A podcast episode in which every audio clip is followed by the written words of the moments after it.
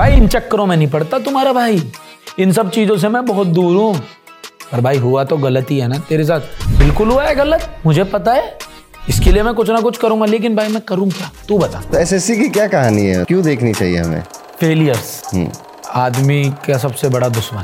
मेरे लिए सबसे बड़ा दुश्मन। शुरू से बचपन से ही बहुत सीखा है कि खुला खाओ नंगा ना हो मार के भाग जाओ। और इस्तेमाल होना मुझे पसंद है। ये आपका असली यार कौन है? चार लोगों की बात झगड़ा हुआ चार लोगों की बात चल रही है। पहले जाते उसने हाथ छोड़ दिया फिर कह रहा है क्या बात हुई थी? अमित! क्या ले बेटा है अपना।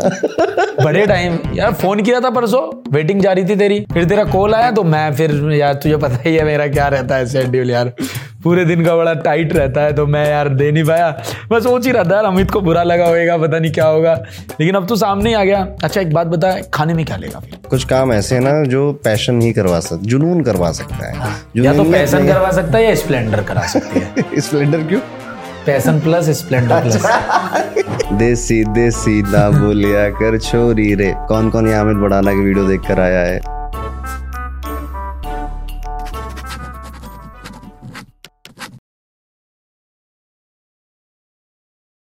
ये पॉडकास्ट हमने किया है अमित बडाना भाई के साथ। अमित बडाना एक ऐसा नाम है जो कि यूट्यूब कम्युनिटी में लगभग हर कोई जानता है। उनके 25 मिलियन यूट्यूब सब्सक्राइबर भी हैं और वो 20 मिलियन पार करने वाले इंडिया के पहले यूट्यूबर भी हैं। लेकिन यहाँ पर हमने उनकी यूट्यूब कैसे ग्रो किया, इन सब की बातें नहीं करी हैं। ये पॉडकास्ट हर उस व्यक्ति को सुनना चाहिए जो सपने देखता है। हर उस व्यक्ति को सुनना चाहिए जो कि एक छोटे या फिर कम रिसोर्सेज से आज जूझ रहा है और किस तरह से एक लड़का जो कि गाँव से निकलता है यूपी के और बहुत बड़ा नाम कमाता है। आज वो मूवी शूट कर रहा है, अपनी खुद की वेब सीरीज़ शूट कर रहा है। ये जर्नी कैसी है? किस तरह से इंसान ना सुलझा हुआ हो सिंपल हो, सरल हो तो भी जीवन में हर मुकाम को वो पा सकता है विद पीस ऑफ़ माइंड इसका एक बहुत अच्छा एग्ज़ाम्पल है अमित भाई। तो अमित भाई के साथ ये जो पॉडकास्ट है, ये एक ऐसा पॉडकास्ट रहा मेरे लिए जहाँ पे दिल की बातें दिल से की गई, और इससे ज़्यादा कुछ नहीं है। आपको बहुत कुछ यहाँ पे लाइफ का सीखने का मिलेगा। एक अलग नज़रिया मुझे भी यहाँ पर देखने का मिला। हम गोल्स बनाते हैं मोटिवेशन प्राप्त करते हैं डिप्रेस हो जाते हैं, फिर हम गोल्स बनाते हैं। अमित भाई की पूरी लाइफ ना गोल सेटिंग से परे है। इनके जो लाइफ के जीने के फंडे हैं बिल्कुल ही अलग है। यहाँ पर हमने उनके कई सारे कॉमेडी के किस्से भी सुने जो कि उनके स्कूल लाइफ के थे। लड़कों की दोस्ती के बारे में बातें करी। काफ़ी सारी चीज़ें हैं जो कि आपको इस पॉडकास्ट से सीखने को मिलेंगी। तो जाइए अमित बड़ाना का ये पॉडकास्ट ज़रूर देखिए, पूरा देखिए। राधे राधे। अमित भाई, सबसे पहले तो हमारे पॉडकास्ट में आने का आपको बहुत बहुत धन्यवाद। मुझसे ज़्यादा मेरी टीम आपको यहाँ पे देख के खुश है। और इस पॉडकास्ट की शुरुआत मैं करना चाहूँगा कि अमित बडाना कौन है और कहाँ से आए हैं? आपके कई सारे यूट्यूब वीडियोस देखे स्टोरी भी सुनी, आपने एक सॉन्ग भी बनाया था जिसमें आपने अपनी पूरी स्टोरी समझाई थी। आप एक वो यूथ के लिए इंस्पिरेशन हो जो कि, जो बहुत सपने देखता है जो लड़का गाँव में बैठकर और उसके पास रिसोर्सेज नहीं है। उसके लिए, क्योंकि आपने वो जर्नी देखी है तो क्या कहेंगे और आपने क्या क्या स्ट्रगल फेस किया? देखो, मैं तो हमेशा से कहता हूँ भाई कि संघर्ष है ना, वो जीवन का हिस्सा है। जब तक आप संघर्ष करोगे नहीं तो मज़ा आएगा नहीं। ऐसे भी ऐसा भी कैसा जीवन कि आप बैठे हैं और बैठे बैठे आपको पैसे मिल जाए। हालाँकि ऐसे बहुत सारे आपको लोग मिलेंगे जो कहेंगे, क्या बुरा है? अगर बिना संघर्ष करे सब कुछ हासिल हो रहा है। पर मेरा मानना दूसरा है। मेरा मानना है कि संघर्ष होना चाहिए। जब थोड़ा संघर्ष होगा, उतार चढ़ाव होंगे, आप सबसे ज़रूरी क्या है? इंसान को सबसे पहले ये जानना है कि तू इंसान है। आजकल इंसान अपने आप को इंसान ही नहीं समझ रहा है। वो समझ रहा कि सब कुछ मैं कर रहा हूँ, या सब कुछ हम कर रहे हैं। तो इस- हम के और मैं के चक्कर में वो ये भूल जाता है कि ऐसा कुछ भी नहीं है। हम सब सिर्फ़ और सिर्फ़ एक ऐसे रेत के बराबर हैं, ऐसे मुट्ठी में झगड़े गए और छक चन छन छन चन चन करके सारे के सारे नीचे बिखर गए। तो संघर्ष हमेशा मेरे जीवन का बड़ा हिस्सा रहा। बुलंदशहर में मेरा जन्म हुआ। जन्म होने के कुछ वर्ष बाद मैं दिल्ली आया, जोरीपुर गाँव में रहा। तो काफ़ी कम उम्र में ही मेरे पिताजी का देहांत हो गया। दादाजी मेरे आर्मी में थे तो दादी ने पूरा घर संभाला। पेंशन आती थी, पेंशन के ज़रिए। चाचा जी ने बड़ा संघर्ष किया, ट्रैक्टर चलाया शुरू में, रेत बेचते थे वो। फिर रेत बेचने के बाद उन्होंने काफ़ी काम किए। प्रॉपर्टी का भी काम किया। प्रॉपर्टी का काम ये नहीं, जो अभी काम होता है, रियल इस्टेट वाला, ऐसे वाला काम नहीं किया। छोटा मोटा काम किया कि छोटे जो वहाँ पर क्योंकि चालीस पचास गज के मकान काफ़ी होते थे उनको बेचने का किराए पे चढ़वाने का ये बहुत ज़्यादा काम किया। तो जैसे जैसे जीवन आगे बढ़ा जैसे जैसे चीज़ें आगे बढ़ी तो मैंने हमेशा देखा कि आपको ना रिसोर्सेज चाहिए नहीं होते हैं। हम्म, हम्म, अगर आपके मन में बात है तो रिसोर्सेज खुद चल कर आते हैं। क्या बात। क्योंकि आपने ठान लिया है। मैंने अब मैंने ठान लिया मुझे ये करना है। मैं उन्हीं लोगों से मिलना पसंद करूँगा। अब मैं कह रहा हूँ ना आज नहीं कल करूँगा। तो वो चीज़ भी ना मुझसे दूर भाग रही है। ऐसे ही संघर्ष है। जब आपने ठान लिया ना कि भाई करना है चार गुना मेहनत होगी नींद कम आएगी थोड़े मज़े कम होंगे जीवन वैसे नहीं चलेगा जैसे चलता है और उसे अलग थोड़ा जीवन चलेगा तो फिर आप कहते हो कि चलने दो यार। और वो चीज़ें खुद आपके पास आ रही होती है। हमारे गाय और भैंस थे तो मैं गाय, भैंस की सुबह सेवा करता था। सेवा करने के बाद अपनी बहन को स्कूल छोड़ के आया। उसके बाद चाचा जी का ऑफ़िस खोला, वहाँ पूजा पाठ की। पूजा पाठ करने के बाद इवनिंग में मैं अपने स्कूल निकल गया। फिर आया स्कूल से, फिर को, फिर घर की जिम्मेदारियों में वो हो गया।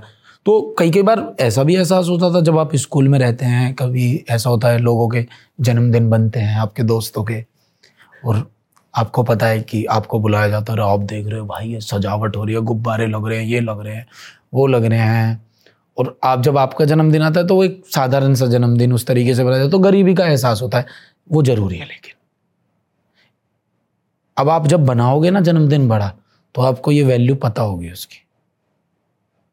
अगर शुरू से ही ऐसा हो जाता है यार, सब कुछ बैठे बिठाए मिल जाता, बिना संघर्ष करे जिनके पास बैठे बिठाए सब कुछ मिल भी रहा है, जिनके दादाजी, पिताजी की देन है, वो भी गलत नहीं है। यार, वो उनका कर्म है, उनके बड़े बूढ़ों की देन है। हमारे बड़े बूढ़ों की देन ऐसी है कि बड़े बूढ़े हमारे ये कह गए कि आपको भी संघर्ष करना पड़ेगा।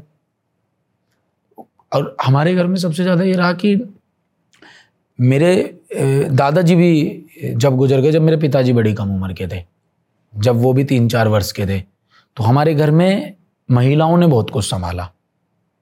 चाहे मेरी दादी हो मेरी मम्मी हो मेरी चाची हो सबने घर को संभाला। तो इसलिए हमने ऐसा नहीं है कि सिर्फ़ और सिर्फ़ हमने बच्चों के तौर पे वो देखा हमारे चाचा जी ने भी वही संघर्ष देखा। ओके। okay. फिर हमने भी वही देखा। शायद हम अब पीढ़ी को थोड़ा सा बदल दें उसी के लिए मेहनत कर रहे हैं कि ठीक है अब जो अतीत में हुआ ठीक है अब थोड़ा अच्छा बनाते हैं। तो रिसोर्सेज की बात यही है कि रिसोर्सेज खुद चल के आती है आपको ठानना पड़ेगा लेकिन। सपने हमेशा से बड़े थे आपके? ऐसा कुछ नहीं है। हम्म। सपने तो मैं हमेशा सोचता हूँ कि टूट जाएँ। हम्म, बढ़िया है। आज अगर मैं सोच रहा हूँ मेरा सपना है घर लेना तो फिर घर लेने के बाद बचा ही क्या है? जैसे ही घर ले लूँ सपना एकदम से टूट जाए एकदम से लगे इससे कुछ बड़ा होना चाहिए अब यार। ये मामला छोटा है। अब इससे कुछ बड़ा सोचते हैं। तो लगता नहीं है कि ये रेस कभी खत्म नहीं होगी? तो करनी नहीं है भाई। ये युद्ध नहीं खत्म करना, जिसमें चाह है ना कुछ पाने की, कुछ बनने की, कुछ करने की, वो एकदम बुढ़ापे तक स्पार्क रहना चाहिए कि कुछ तो करना है, कुछ तो करना है, अभी कुछ पाना है। नया दिन एकदम नई तरीके से आना चाहिए, काम के तौर पे भी नहीं, सीखने के तौर पर भी। आपने एकदम से कुछ ऐसी चीज़ देखी जिस पे आपने कहा कि यार ये कैसे हो रहा है? ये तो मुझे नहीं आता समझ, ये क्या है? तो करने की चाह, कुछ भी करने की चाह नहीं। काम से संबंधित काम करने की चाह। जिद्दी हो? हाँ मतलब अड़ जाता हूँ बातों पे ना। ज़ुबान का बहुत ज़्यादा वो हूँ। ज़ुबान दे दी तो फिर अड़ जाएँगे। फ़ायदा हो जाए घाटा हो जाए। अस्सी परसेंट घाटा होता है। एस्ट्रोलॉजी में बड़ी अच्छी बात कही जाती है।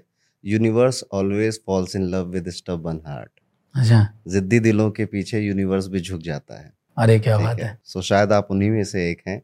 कि हम अपनी ज़िद्द के आगे कई चीज़ों को झुका देते हैं। आपने बात करी कि ठान लिया मैंने। हम लगभग हर व्यक्ति को कहेंगे कि वो अगर गाँव से है विलेज से है या छोटे टाउन से है बड़े सपने देखता ही है और उसका मोटिवेशन मेरे ख्याल से यही रहता है गरीबी।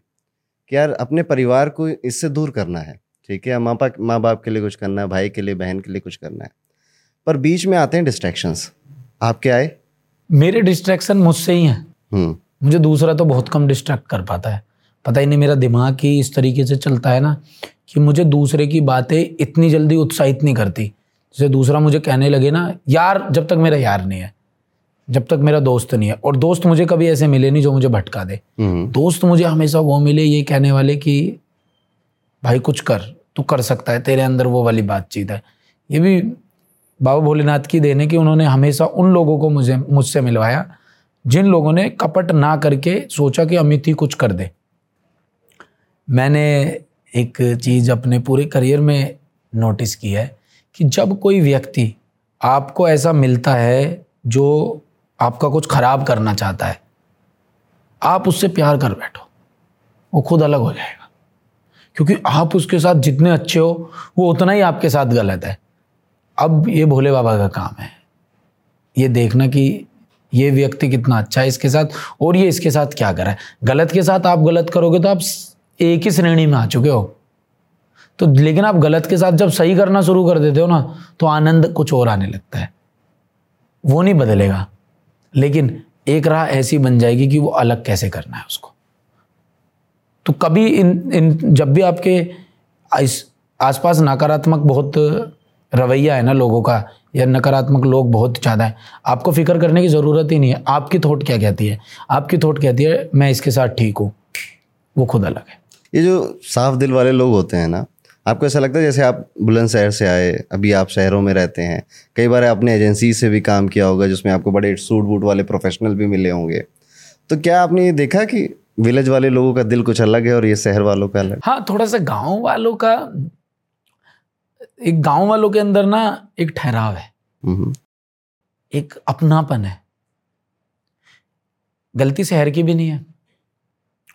मैं कभी पता नहीं मेरे ना स्वभाव में नहीं रहा ये भाई कि इसको गलत कह के उसको सही कह देना। हम्म, मैं हर एक कहानी के पीछे मुझे लगता है कुछ ना कुछ बात है।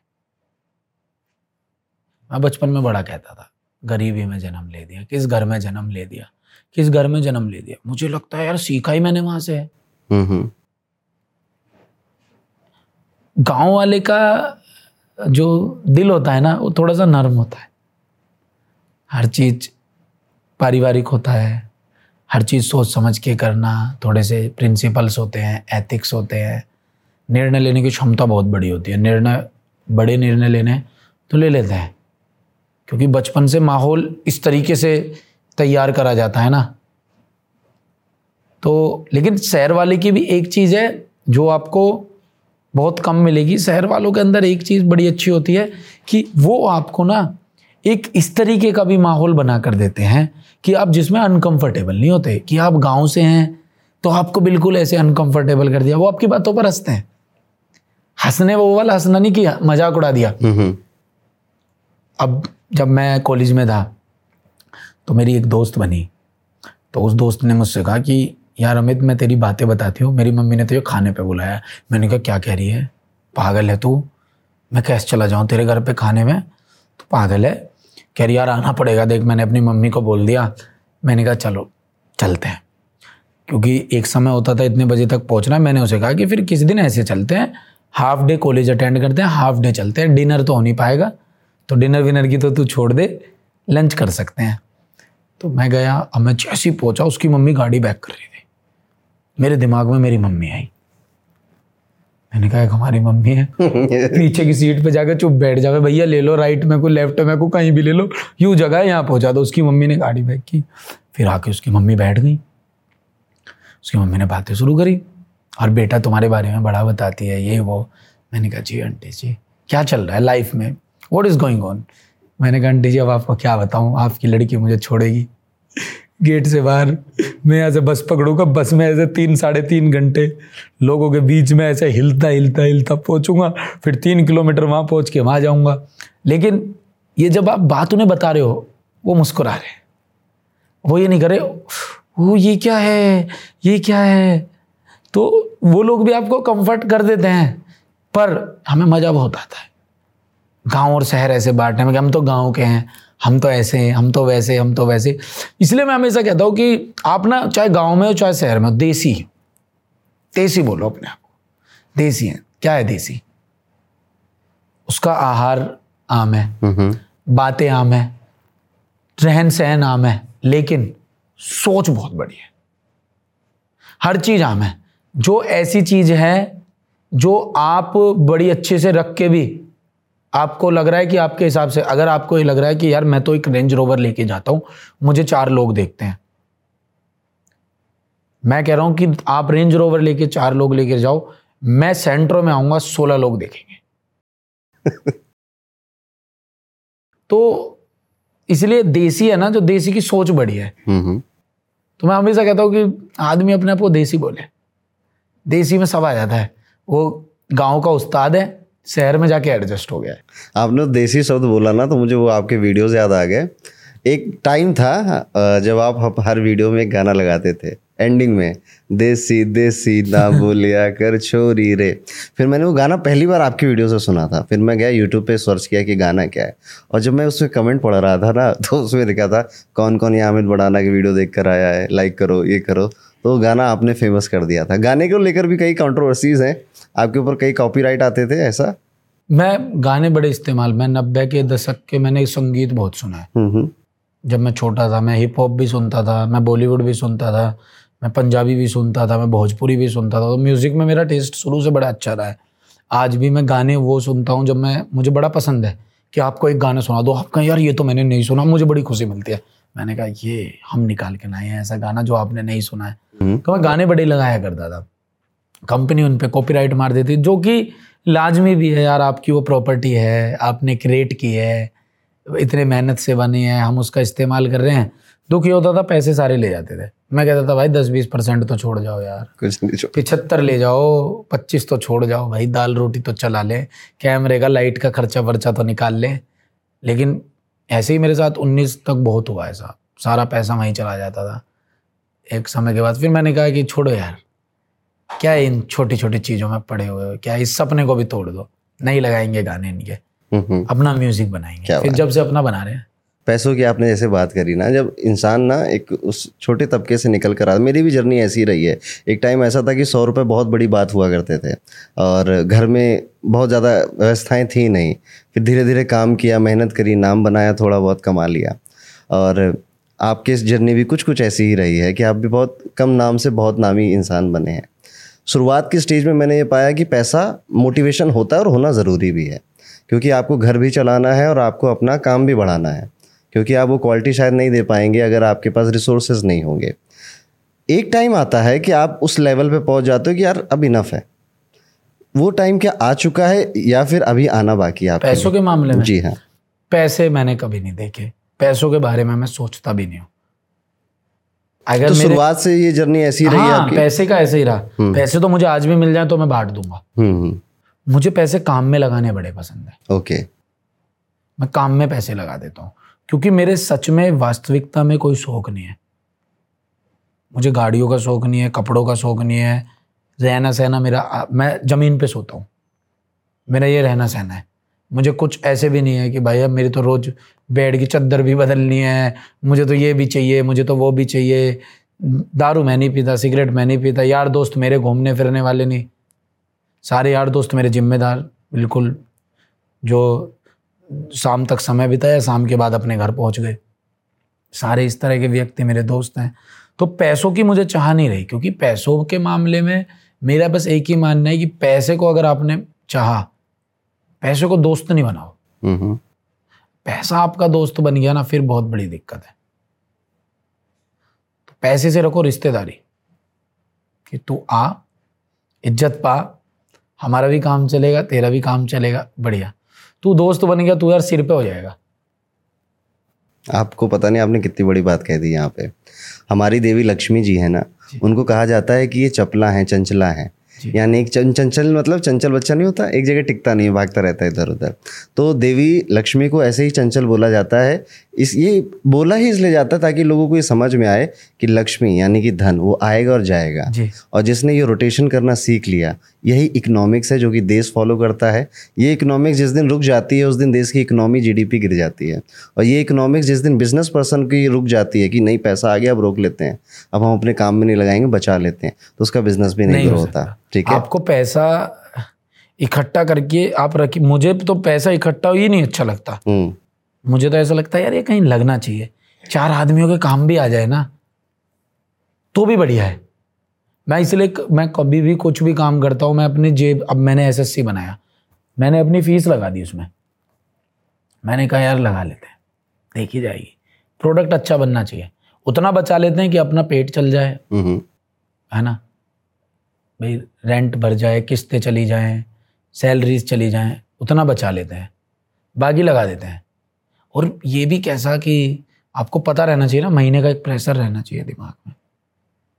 कि यार अच्छा काम करेंगे बढ़िया करेंगे तो और पैसा आएगा और मेहनत करेंगे तो और पैसा आएगा। एक ही बार में इकट्ठा होकर आ गया नहीं मज़ा। तो मोटिवेट क्या करता है फिर आपको? मुझे सबसे ज़्यादा जो निजी जीवन में मोटिवेट करता है वो जब मुझे कोई मिलकर ना ऐसे बोले ना कि आपका जो काम है। सबसे बड़ी मेरी मोटिवेशन ये है कि मुझे साठ साल के लोग देखते हैं। मुझे वो बहुत मोटिवेट करती है। कि एक मैं अट्ठाईस तीस साल का लौंडा उनको देख रहा जो मुझसे डबल उम्र के हैं हम्म, हम्म। वो मेरी बात को मेरे वे ऑफ़ टॉकिंग जो मैं आज के ज़माने की बात कर रहा हूँ वो उनको समझ आ रही है। क्योंकि पचास साठ की उम्र पे जाते के साथ ही उनका जनरेशन गैप इतना आ जाता है कि उनको ये हमारी जनरेशन ही बुरी लगने लगती है। पहले तो वो अपनी औलाद वाली जनरेशन से ही दुखी हैं। जब वो अपनी औलाद वाली जनरेशन से दुखी अब उनके औलाद के औलाद है जो, उससे तो वो दुखी का होंगे? उनके तो वो बेल्ट बजाने की सोचते होंगे चौबीस घंटा कि इनमें बेल्ट कैसे बजाई जाए। तो अगर वो देख रहे हैं तो मुझे बहुत मुझे काम ही मोटिवेट कर सकता है। मैंने देखा है हमेशा कि मुझे ये एक्साइटेड कि अगला क्या करना है, अब क्या करना है। अपने आप को चैलेंजेस देने मुझे बहुत ज़्यादा मोटिवेट करते हैं कि यार, अपने आप को चैलेंज देना है। ये करना है। इस बार मेरा ये था मैं नाइन्टी के था मैंने कहा सत्तर किलो वज़न करूँगा स्टूडेंट दिखने के लिए। बीस okay. किलो मैंने वज़न घटाया। इतनी वीकनेस थी कि मुझे मेरी डाइटिशियन ने भी कहा कि अब मत कम करना आप। अब इससे बिल्कुल भी कम मत जाओ अब आप पीछे अब मैंने थोड़ा सा खाना कितने टाइम में किया। ये बीस की मैंने किया अस्सी दिन में। अस्सी दिन में बीस के जी सेवेंटी फाइव से पिछहत्तर से अस्सी दिन लग गए। हम्म, हम्म। कर दिया लेकिन चैलेंजिंग था कर दिया। मदद करी क्योंकि सोमवार का भी मेरा व्रत होता है। उन दिनों नवरात्रे के भी व्रत चले थे। एक तो नवरात्रे यही होते हैं तो हम सबको पता है। एक और नवरात्रे होते हैं आपको तो पता ही होगा। तो उन नवरात्रों में भी मैंने व्रत रखा था। तो उनसे भी काफ़ी पर मैंने देखा है फास्टिंग वाले में ये है कि आप थोड़ा और खा लो तो फिर वैसा ही हो जाता है जैसा था। हम्म। लेकिन आपकी आपका टेस्ट अच्छा हो जाता है आपको पता है कि भाई आपने नौ दिन कंट्रोल कर लिया अब अब आप इसको कंटिन्यू कर लो। कंट्रोल कर लो खा लो पर थोड़ा कंट्रोल वे में खाओ। जो हमारे धर्म है ना हिंदू धर्म इसमें फास्टिंग को डिज़ाइन ही ऐसे किया गया है। आप अगर देखोगे ना तो हर महीने में कुछ ना कुछ त्यौहार आ जाता है जिसमें लोगों को मौका मिलता है व्रत रखने का उपवास रखने का ये बड़ा साइंटिफिक है। अब ये तो एक कोई जापान के भाई साहब थे उन्होंने बहुत बाद में बताया अभी कुछ सालों पहले की बात है कि फास्टिंग करने से हेल्थ अच्छी हो जाती है ये हो जाता है उन्हें नोबल मिला उसके लिए। और हमारे लेकिन तो कब परसों से पहले बता दिया होगा। कब से हम लोग कर रहे हैं? कि नवरात्र का फास्ट है कोई सावन के सोमवार के नाम से फास्ट रखता है कोई गुरुवार का कोई मंगलवार का कोई शनिवार का। आप तो हमारा अगर इतिहास उठाकर देखेंगे। हम सब कुछ पहले बता चुके हैं। हम्म हम्म, गुरुत्वाकर्षण से लेके अपना हर एक चीज़ हम प्लास्टिक सर्जरी सब के बारे में हम तीन तीन चार चार हज़ार साल पहले अगर आप पढ़ेंगे तो बता देंगे। समस्या ही तो ये है ना। जब बाहर वाले कुछ बोलते हैं ना तो हमें बड़ा मज़ा आता है। कि यार गोरे ने बोला है बात तो होगी। लेकिन हमारे अपने इतने सालों पहले इतनी चीज़ें पहले बता के चले गए। चाहे वो नौ अंक का महत्व हो हम्म। चाहे किसी का भी महत्व हो वो पहले ही बताकर चले गए। लेकिन आप अगर बोल रहे होंगे अरे यार क्या है यार ये? पंडित जी भी पूरे दिन यार एक ही बात को रखते रहते लेकिन अगर किसी ने अंग्रेज़ी में you know what nine number is done oh सही है भाई सही है भाई सही एक है। बात आप सही कह रहे हैं बिल्कुल सही कह रहे हैं। मैं भी इस पे इससे इतफाक रखता हूँ। मुझे एक क्वेश्चन आपसे और पूछना है उसके बाद हम आपकी मुझे आपकी पर्सनली स्पिरिचुअल लाइफ में बहुत इंटरेस्ट है।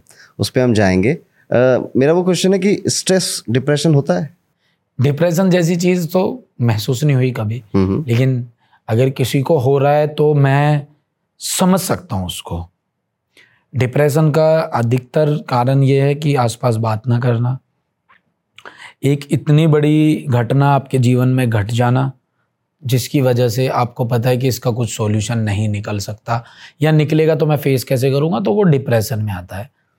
लेकिन मेरे डिप्रेशन ये इसलिए नहीं हुआ कि अगर मैं घर पे बता दूँ, मैं डिप्रेशन में हूँ तो मेरे चाचा मुझे बहुत मारे। क्योंकि वो कहे, मैंने डिस्प्रिन सुनी है। डिप्रेशन नहीं सुना आज तक। ये क्या नया वर्ड लिया है तू? कोई नई बात लिया है? हमें ना ट्रेंड ही ऐसे करा गया बचपन से ना। कि क्या डिप्रेशन क्या ये?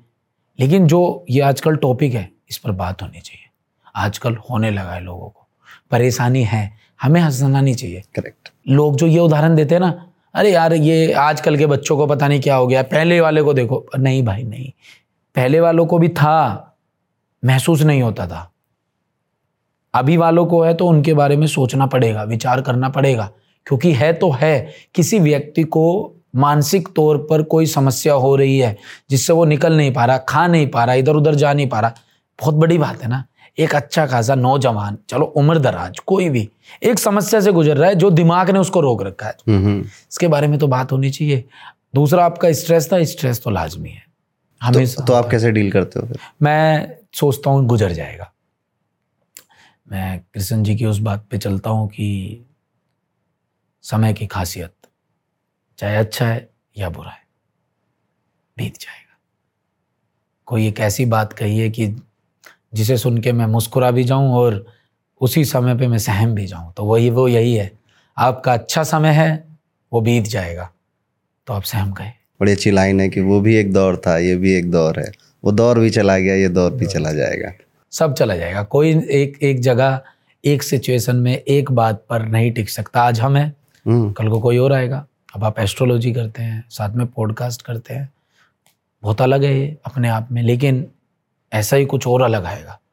जैसे मैंने आज आपको बोला है फिर मैं बैठकर एक दिन आपसे उसके बारे में बात कर रहा हूँ। तो आप कह रहे होंगे यार कुछ समय मुझे भी ऐसा बोला गया था आज उसको बोला जा रहा है। तो ये हमें क्या दिखाता है? हम्म। ये हमें दिखाता है कि कोई भी चीज़ टिक नहीं सकती। ये बदलाव संसार का नियम है। बदलाव आएगा चलता रहेगा। आप अपनी सेवा दीजिए कर्म दीजिए समाज में अपनी अच्छी सोच फैलाइए अंत। आप नहीं चला रहे कुछ भी अगर आपको लग रहा है कि ये आपको ड्यूटी दी गई है ड्यूटी निभा लो अच्छे से। और ये ड्यूटी वो है जिसमें सैलरी नहीं मिलेगी पुण्य मिलेगा। जो सैलरी से करोड़ों लाखों शायद उससे ऊपर ही आता है कुछ। कभी आप सोच रहे हो कि हम तो कुछ कर रहे हैं सोसाइटी के लिए तो हमें सैलरी नहीं नहीं नहीं। पुण्य मिलेगा। पुण्य से बढ़ के कुछ है नहीं। कमाओ। ये जब पॉडकास्ट स्टार्ट कर रहे थे मैंने आपसे जो बात कही थी कि हमारी जो चाहत है वो भी हमारी नहीं है। ये भी ऊपर वाला या डेस्टनी हमें देती है। हमें लगता है ये सब हम चाह रहे हैं या ये सब हम कर रहे हैं। ठीक है? पर ये सब किसी ने किसी डेस्टनी में पहले से लिखा हुआ है। और ज्योतिष में हम यही बात देखते भी हैं। मैं जब किसी का चार्ट देखता हूँ किसी की डेट ऑफ़ बर्थ देखता हूँ तो मैं ऐसा बताता हूँ कहता हाँ ऐसा ही चल रहा है। क्योंकि आपकी चाहत भी आपकी नहीं है। ये बहुत बड़ी बात है। एक बड़ी अच्छा इस पर गीत है कि करते हो तुम कन्हैया मेरा बस काम हो रहा है मेरा बस नाम हो रहा है। सही बात है। आपको स्पिरिचुअल लाइफ में कहाँ से शुरुआत हुई? अ, कैसे ये जर्नी आपकी स्टार्ट हुई? पाँच पाँच छः वर्ष का था मैं। तभी मेरी दादी ने मुझे पूजा पाठ में लगा दिया था। मैं घर वालों का बहुत अहम रोल होता है पूजा पाठ में। जो पेरेंट्स पेरेंट्स को ये फ़र्ज़ समझना चाहिए अहमियत समझनी चाहिए कि अपने बच्चों को कम उम्र में स्पिरिचुअलिटी के बारे में भक्ति के बारे में बताएँ। डरते हैं पेरेंट्स कि हमारा बच्चा दस साल का बारह साल का चौदह साल का हॉस्टल में जाएगा तो क्या करेगा क्या नहीं करेगा? आप बचपन से उसे भक्ति में लगा दें फिर उसे जीवन में कहीं भी भेज दें। वो बाद में रखेगा एक कदम उससे पहले एक कदम आगे भोले बाबा खड़े होंगे। भोले बाबा का बहुत ज़्यादा आपके लाइफ में इफ़ेक्ट है। हाँ प्रभाव है पूरा प्रभाव है बहुत अ, मेरे गुरु। महसूस किया आपने कभी ऐसा? हाँ बहुत बार महसूस किया है। कुछ बताइए। ये मेरे और उनका ना एक बिल्कुल बहुत पर्सनल है है ना? एक वो जो होता है ना एक गुरु और चेले की बात है। हम्म हम्म, तो बस इतना मैं बता सकता हूँ कि बहुत करीब पाता हूँ उनको। और बहुत ज़्यादा अपने जीवन में वो व्यक्ति मतलब मैं अपने आप को वो व्यक्ति समझता हूँ हम्म। कि कुछ मेरे ऐसे कर्म हैं मेरे बड़े बूढ़ों के कर्म हैं कि मैं उनको इतने करीब महसूस कर पाता हूँ। लोगों को तो एहसास भी नहीं है। आप बात करते हो ऐसे भोले बाबा से? बात नहीं करता मैं ऐसे कभी नहीं नहीं। मतलब ऐसे कि मैं लायक नहीं हूँ उनसे बात कर सकूँ। मेरी औकात नहीं है उतनी कि मैं उनसे बात कर सकूँ। एक मैंने लोगों की आदत देखी जैसे लड्डू गोपाल होते हैं घरों में तो मैं माताएँ बहनें या पुरुष भी कि दोस्त मान लेते हैं अपने घर का बेटा मान लेते हैं। कि आज हम बहुत परेशान हैं आज हम आपसे नाराज़ हैं ठीक है? पर करेंगे सब आस्था वही है। तो एक नेचर बन जाता है बात करने का जब आप बहुत ज़्यादा भक्त बन जाते हैं किसी के। भाई मैं तो पापी हूँ वैसे भी। इतने तो मैंने पाप कर रखे अपने जीवन में दुनिया भर के। कितने लोगों के कभी दिल दुखाए होंगे कितने लोगों को कभी गलत बोला होगा। हर तरह का मैंने काम किया होगा। अगर ज़रूरी थोड़ी ना मैंने चौबीस घंटे में से चौबीस घंटे ही सबको खुश रखा है कितने लोगों को। तो मैं तो किसी लायक ही नहीं रहा ना। हमने हमारी नज़रें हमारी सोच गंदी है गलत है। तो हम कैसे उनके लायक? हम तो है ही नहीं। उनका मन है उनका बड़ा दिल है कि वो सोच लेते हैं कि चल तेरे बारे में भी सोच लेते हैं। तो वो फिर उनका आदेश है उन्होंने ये सब निर्णय ले रखा है कि चल ठीक है मेरा हाथ तेरे ऊपर है। तो बस उसी पे चलते रहते हैं। प्लानिंग में या डेस्टिनी में मानते हैं आप? हाँ पूरा। मतलब आप हमेशा देखना कि जब आप पूजा पाठ कर रहे हैं हम्म हम्म, मन साफ़ है आपका दिल साफ़ है अच्छे काम में आपका ध्यान है अच्छे कर्म कर रहे हैं आप रास्ते खुद खुलते हैं। यकीन ना हो तो करके देख लेना। पूजा से इफ़ेक्ट पड़ा आपकी लाइफ पे? क्योंकि आजकल की जनरेशन ना बहुत ज़्यादा पूजा पाठ नहीं कर रही है वो जाएगी कर लेगी इतने में वो खुश है कि मम्मी लेट हो रहा है ठीक है? तो ऐसे लोगों को क्या कहेंगे कि आपकी लाइफ में भी पूजा पाठ करने से पहले और बाद में क्या इफ़ेक्ट आया? मैं तो बचपन से भाई आपको बताया ना मैंने भक्ति की है। जब मैं पाँच छः साल का था दादी मुझे बाबा मोहन राम के टेंपल लेके जाती थी राजस्थान। हम्म। हम्म, बहुत पूजा मैंने बाबा मोहन राम को। फिर मैं कॉलेज में था मैं मरगट वाले बाबा के पास जाता था मंगलवार को सुबह उठ के। हम्म हम्म, ये आपका पुरानी दिल्ली है। बहुत भीड़ होती है बहुत भीड़ होती है। भीड़ क्या भक्त हैं वो सारे के सारे हम भी वही हैं हम भी भीड़ का हिस्सा ही हैं। उनके सामने थोड़ी ना है। हमें हमें देख के भीड़ लगती है हमें देख कर चाहने वाले आते हैं हम उनके चाहने वाले हैं। तो जो हमारे चाहने वाले हम उनके चाहने वाले तो यहाँ से चल के सब वहीं पहुँचना। पहुँचना भैया मंजिल वही है। अगर आदमी को ऐसा लगता है हम्म, कि देखो यार मैंने ये कर दिया मैंने कंट्रोल कर दिया मैंने जमाना बदले कुछ नहीं किया भाई तुझसे कराया गया है। कुछ तेरे अंदर एक ऐसी अच्छी बात लगती है उन्हें कि तुझसे करा दिया गया है। अब इस कराने को अच्छे कर्म में जोड़ लोगे तो लगातार करोगे फिर, जीवन भर करोगे। वहीं से अपने कराम अपने कर्म खराब कर लोगे तो वहीं से ही वो छटता चला जाएगा। फिर जब मैं मरगट वाले बाबा जी के वहाँ जाता था, हनुमान जी की बड़ी पूजा करी उस समय। सुबह सुबह शाम पूजा करता था मैं। कॉलेज जाने से पहले जोत जला के जाता था, फिर शाम को आके जोत जलाता था। स्पिरिचुअल बिहेवियर तो रहा बचपन से ही बड़े करीब। अभी रिसेंट में बहुत ज़्यादा हो गया। अभी दादी जी की तबीयत बड़ी ख़राब हुई। उन दौरान मैं शिव जी जी के बड़े करीब आया। फिर मैं करीब ही आ गया। मैंने कहा जी देखो ठीक है जीवन में बहुत गलतियाँ करी होंगी। बहुत ऊपर नीचे गए हैं उतार चढ़ाव हुआ है। अब आप हाथ थामो। जो भी गलतियाँ हैं उन्हें माफ़ करो। आप ही के बालक हैं। आप नहीं देखोगे तो कौन देखोगे? ये बात हुई थी बस एक दिन। मेरी दादी को बचा लो। मेरी दादी की जो तबीयत खराब है, मैं अपनी दादी को अपनी आँखों के सामने ऐसे जाते हुए नहीं देख सकता कि मैंने उन्हें पहली बार ही वेंटिलेटर पे देखा है। मैंने कहा, कुछ और रास्ता निकाल लेना, मुझे पता है आप निकाल लोगे। तो उन्होंने बचा लिया उनका जीवन। और रास्ता भी मुझे पता है वो ऐसा ही निकालेंगे कि, क्योंकि उम्र है। मेरी दादी की है ना? कभी ना कभी तो जाना है। मुझे जाना है हम सभी को जाना है। लेकिन बस मेरी इच्छा ये है कि इतने करीब ले जाकर लेकर जाना कि मैं एकदम से ऐसे कह दूँ ठीक है माँ जी जल्द मिलेंगे। ये है बस। हम जिन भी भगवान की पूजा करते हैं ना हमारे अंदर व्यक्तित्व में उनका स्वरूप आ जाता है। जी। जो भी बच्चे हनुमान जी की पूजा करेंगे ना वो बल बुद्धि विद्या इसकी तरफ़ आकर्षित, आकर्षित होंगे ही और चेहरे पे तेज आएगा। ऐसे ही जो महाकाल के भक्त होंगे उनके अंदर भोलापन भी आएगा और रौद्र रूप भी आएगा। दोनों ही और क्योंकि शिव जी ऐसे हैं जो एक्सट्रीम्स पे हैं ठीक है? और वो सबके हैं। वो भूतों के भी हैं प्रेतों के भी हैं इंसानों के भी हैं ठीक है? और वो भोले भी हैं और वो रुद्र भी हैं। सो आपके अंदर भी वैसा व्यवहार आने लग जाता है जो महाकाल के भक्त होंगे वो ऐसा बहुत रिलेट करेंगे इस बात से। बहुत अच्छा इंटरेस्टिंग स्टोरी रही है आपकी। अ, हम बीच में थोड़ा भटक गए थे। अ, मैं फिर से वापस आऊँगा आपकी लाइफ जर्नी पे। यूट्यूब पे आऊँगा। यूट्यूब ने आपकी लाइफ में बहुत बड़ा रोल प्ले किया है। और आपने यूट्यूब को बहुत कुछ दिया है। यूट्यूब के ज़रिए हम लोगों को बहुत कुछ दिया एंटरटेनमेंट दिया है कॉमेडी दी है। ये जर्नी कैसे शुरू हुई? ये तो बड़ा वही मैं फिर से कहना चाहूँगा कि मज, मज, मज़ाक मस्ती में था। आज थोड़ा बहुत नाम हो गया है। हम्म इसका मतलब ये थोड़ी ना है मैं कुछ भी बैठ के कह दूँगा कि मैंने तो बहुत प्लानिंग की थी टीम रखी थी लोग रखे थे रिसर्च हुई थी। नहीं, नहीं कुछ नहीं हुआ था मज़ाक मस्ती में अपलोड था। कर देते हैं। बात बन गई नौकरी की तलाश थी इसी को फिर अपनी नौकरी समझ ली कि चलो यार बस इसमें फ़ायदा यह है आप अपने हिसाब से काम करोगे नौकरी में आप दूसरे के हिसाब से काम करोगे। बस इस वजह से यूट्यूब शुरू हुआ कि लोग कंप्लीट वकालत कंप्लीट मेरी। इंटर्नशिप के लिए जाना था। मुझे लगता था इंटर्नशिप तो नहीं कर पाऊँगा। दो तीन हज़ार रुपये महीने के मिलेंगे और वकील साहब अपने बस्ते उठवाएँगे। वकील साहब अपने घर की सब्ज़ी मंगवाएँगे।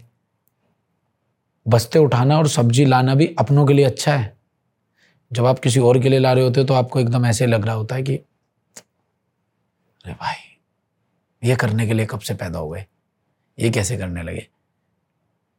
परेशानी होती थी परेशानी फिर वही मैं कहूँगा फिर डेस्टिनी ऊपर वाले ने देखा कि ये तो तेरे लिए नहीं चुना है कुछ और चुना है। कर स्ट्रगल बेटा करे करते करते करते करते खोल दिया रास्ता। पहुँच गए साफ़ नियत थी साफ़ काम किया। हमेशा कभी ये सोचा नहीं कि किसी की टांग खींच लें। अब टांग खींच के करेंगे क्या? टांग खींचेंगे जिस गड्ढे में गिरेंगे सबसे पहले तो अपनी टांग जा रही है ना उसमें। आपको ऐसा लगता है कि आपको चीज़ें डेस्टनी में इतफाक से ज़्यादा मिली हैं? नहीं। नहीं। उसके लिए जीवन में कुछ ना कुछ ऐसी परीक्षा ली है कि जब परीक्षा में उत्तीर्ण हुए हैं, तभी आगे पहुँचे हैं। ऐसा तो हो ही नहीं सकता ना कि दसवीं के पेपर में कंपार्टमेंट आ गई और कंपार्टमेंट का पेपर नहीं देने गए और ग्यारहवीं में एडमिशन हो गया। नहीं कंपार्टमेंट का पेपर दिया है, फिर पहुँचे हैं। तो पहले परीक्षा हुई है, फिर परीक्षा में नब्बे परसेंट उत्तीर्ण है, दस परसेंट रहे हैं, फिर दस परसेंट के लिए फिर परीक्षा दी है, फिर आगे बढ़े हैं। आठ साल हो गए? आठ साल दस साल? छः साल। छः साल हुए हैं। छः साल में आपने कुछ ऑडियंस के पर्सपेक्टिव में चेंज देखा कि पहले की ऑडियंस ऐसी थी या अब बदल गई है?